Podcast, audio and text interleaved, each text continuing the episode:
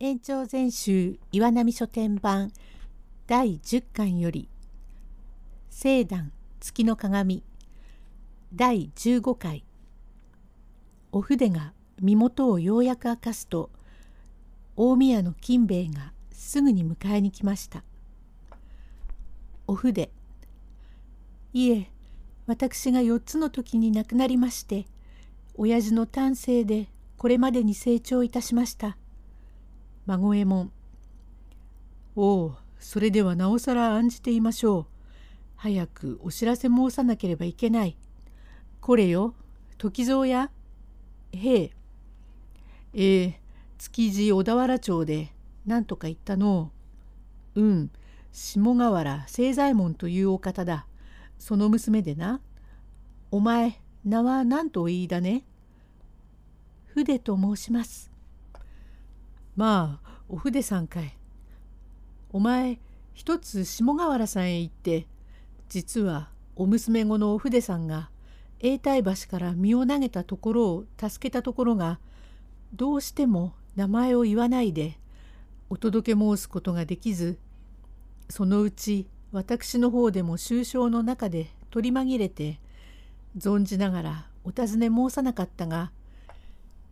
だんだんとお尋ね申した末にようやくお名前も知れたから早速お知らせ申すがご無事でおいでだからご心配をなさるな。明日こちらからお娘子を連れてまいるから前もってお知らせ申すと早く行ってきな。ああ申しお家主の名は何と申しますえはい金兵衛さんと申します。町役人は金兵衛さんというのだよ。大急ぎでな。へえ。奉公人は駆け出してまいりましたが、しばらく経って世に行って帰ってまいりました。へえ、ただいま行ってまいりました。ああ、ご苦労だった。わかったかえ。えへえ、わかりました。親御さんもさぞ案じていたろう。それが、その親子がお娘子を探しに出たきり行方が知れませんというので妻この姉さんの夫さんがえへえ大家さんが大変に案じておいででその夫さんがたった一人の娘を亡くし今まで知れないのは全く死んだに違いない。もはや楽しみもないから頭をそりて開国をするという置き手紙を残していなくなってしまい書道具も置き固めにしていきましたと言って大家さんも大変心配していたところへこちらから知らせたので夫婦ともに大喜びでどうもありがたい。決しておいでには及びません。私の方から引き取りに出ます。今晩遅くとも上がりますということでございます。孫右衛門。それはそれは親切の家主さんだ。お筆。ええ、それでは夫様は剃髪をして開国にでもお出になりましたか？と泣き倒れます。孫右衛門。それだから早くお前さんがそう言えばいいのに今になってそんなことを言っても仕方がない。家主が引き取りに来るというから御朱の一つもあげなければならないからその支度をしておきなさい。魚も何か良いものを取っておくがよい。何、そう泣いてばかりいてはいけない。夫さんが頭を剃って開国をすると言って行方知れずになり、おっかさんも親類もなく、お前さん一人になって他に兄弟衆もなく心細くもあろうから私のところにいてこれも何ぞの因縁と思ってうちの娘になってください。まあそんな不自由もさせないからお前をもらって固い養子をもらいたいが私の子になってどうか死に水取ってもらいたい。築地のお家主にも話をしようがどうか特進してくださいな。妻私もそう思っていますよ。ねえ姉さんこのままにずるずるべったりうちの娘になっておくれなら養子をして安心をいたしますからどうぞそうしてもらいたうございます。まあ女は女同士だからお前のところへ連れて行ってゆっくり話をしなさい。はいさあお前こちらへおいで」と孫右衛門の妻がこれから次の間へ連れて行っていろいろ娘に迫るから義理にも嫌とは言われません。お筆はいいずれ考えましてご挨拶を申しましょう。といううちに参りましたのは築地の家主金兵衛で「ごめんください。どなただえ？築地小田原町の町役人山田金兵衛と申すもので「いらっしゃいましこちらへお上がりなすってどうか旦那小田原町のお家主金兵衛さんがいらっしゃいました。おうそれはまあこちらへどうか。ええはじめまして。ええ家主山田金兵衛で至って部長訪問で不思議なご縁でお目にかかります。幾久しくお心安く願います。はい、はじめまして。米倉孫右衛門と申す粗骨者で、お心安う願います。これ、布団を出しな。タバコ本にお茶を早く。さあ、どうか、こちらへ、こちらへ。金兵衛。もうお構いくださいますな。まことにこの度はどうもご親切にありがとう存じます。私も心配いたしておりましたが、棚子のもので親子二人暮らしておりますが、その娘が至って高校者で、寝る目も見ないで孝行をしているを気の毒に存じ、他の棚子と違って、私も丹精をいたしておりました。ところが、まあつまらんことの災難で、全くそのお筆というものが慶安のババアの巾着を取ったわけではありません。実はそのババアが妾奉公に世話をしてやると言ったのをお筆の親が侍のことで物語からけしからん無礼なババアだと悪行を申して返しましたのを遺恨に思ってたくんでされたということもすぐに分かって決して人様のものを取るような娘ではないのでまことにどうもとんだ災難でお筆は一途に残念に思いましたところから駆け出して受水いたしたをお助けくださいました趣でありがとう存じます。それにまたお宅の嬢様もお亡くなりと承りましたがさぞご愁傷で7日の朝築地の波よけ食いのところへ土左衛門が上がったというので私も思わずお筆の死骸と存じまして裸足で箸と茶碗を持って駆け出すようなことで行ってみると顧問の紋付きに紫ジュースの帯を締めまして赤い切れを頭へかけておりましてお筆ではないかと存じましたがそれがこちらのお嬢様のおしがいとただいま承るようなことで孫右衛門なるほど。それは、それは、まことにどうも。金兵衛。ええ、そのお筆がおりますなれば、私が会いたいもので、これ何とぞお呼びなすって。まことに間が悪がって、あなたにお目にはかかれないと言っております。何、そんなことはありません。これ、お筆さんや、なんでお前、どうも困るじゃないか。まあ、そんなに大きな声をなすっては帰っていけません。こればばあ、ここへ連れておいで、おいで。妻。さあ、ここへおいで。と、孫右衛門の妻に連れられて、お筆は面目なぎに泣きながら出てまいりまして、顔を上げえませんで、泣き伏しております。金兵衛。お前、まあどういうわけで、そんな軽はずみなことをしたのだえ。無分別のことではないかえ。私に言いにくければ家内にでも言ってくれればこんなことにはならないものを。親父さんは一人の娘が受水をいたしたからは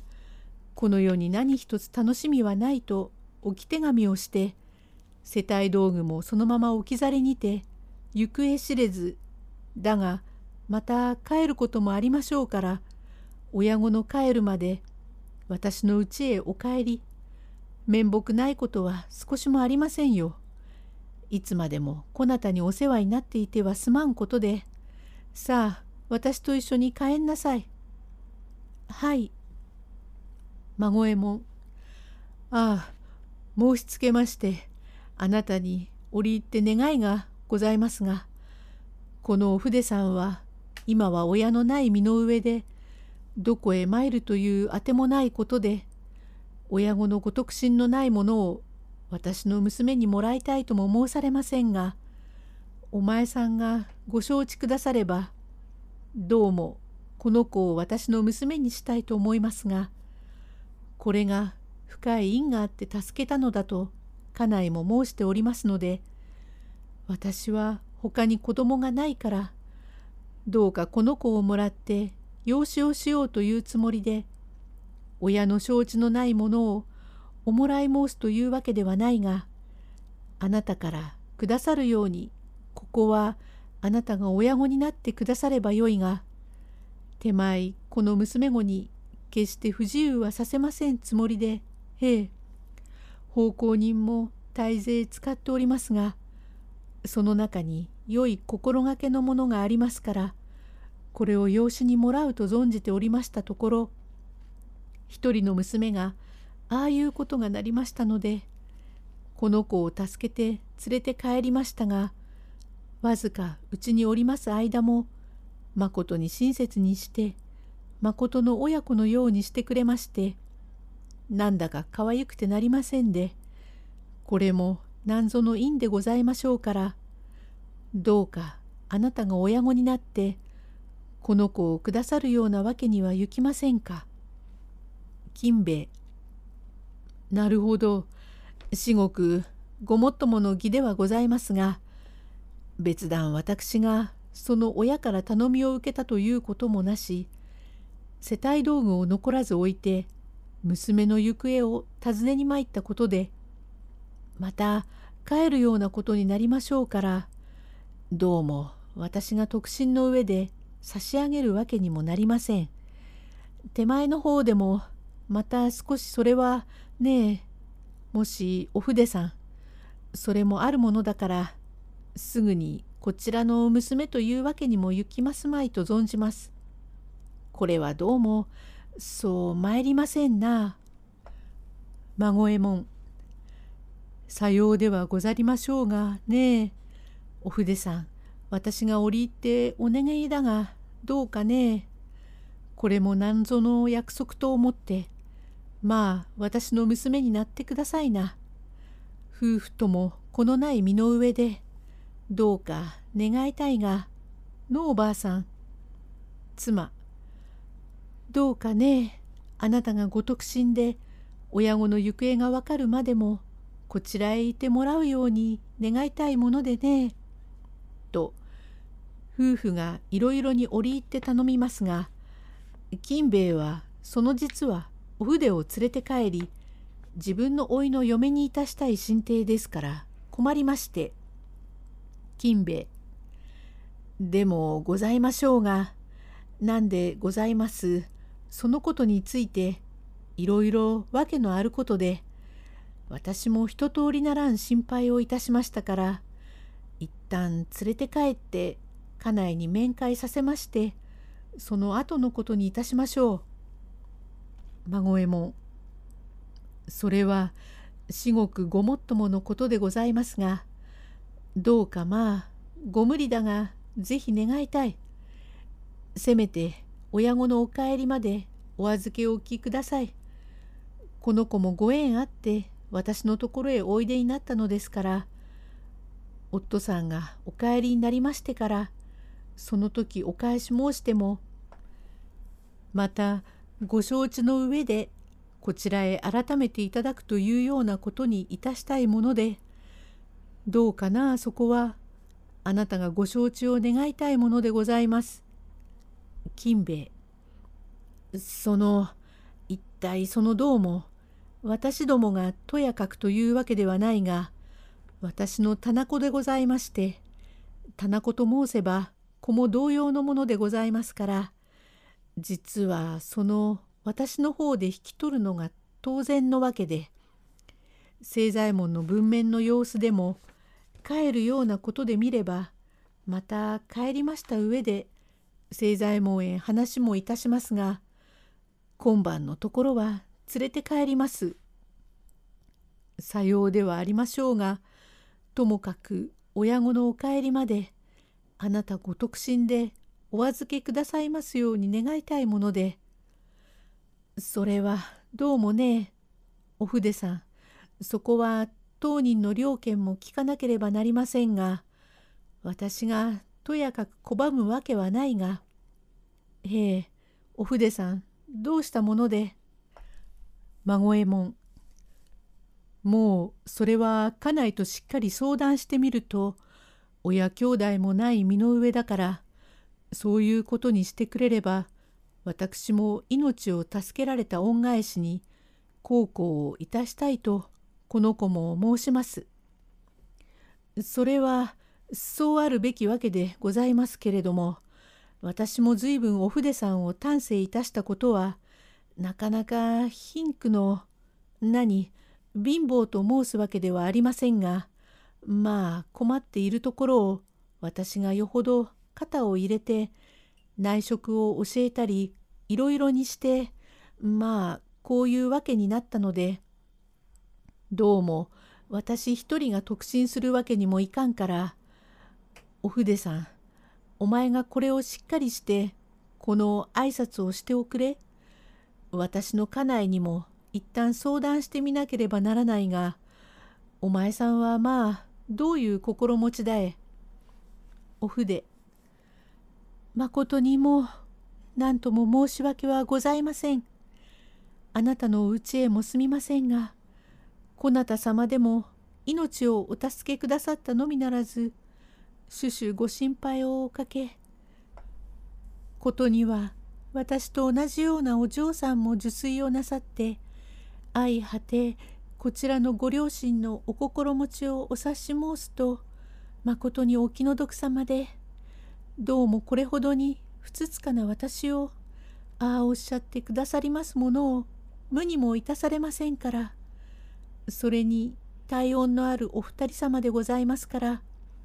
親父の帰るまでこちら様のご厄介になって私もおりますつもりでござりますからさようおぼしめしてくだされまし。いずれそのうちご家内様へお目にかかってお詫びをいたしますから、どうかあなたからおっしゃってくだされまし。と、涙を拭きながら申しますから、よろしゅう。金兵衛、どうも、そういうわけですかな。じゃあ、まあ、おいとまいたしましょう。と、金兵衛もお筆が申すのでしようがないからブツブツ言いながら立ち返りました。これが縁でこのお筆がこの家の娘になりましたがまことに不幸の人で再び大難に遭うくだりちょっと一息つきまして第16回へ続く。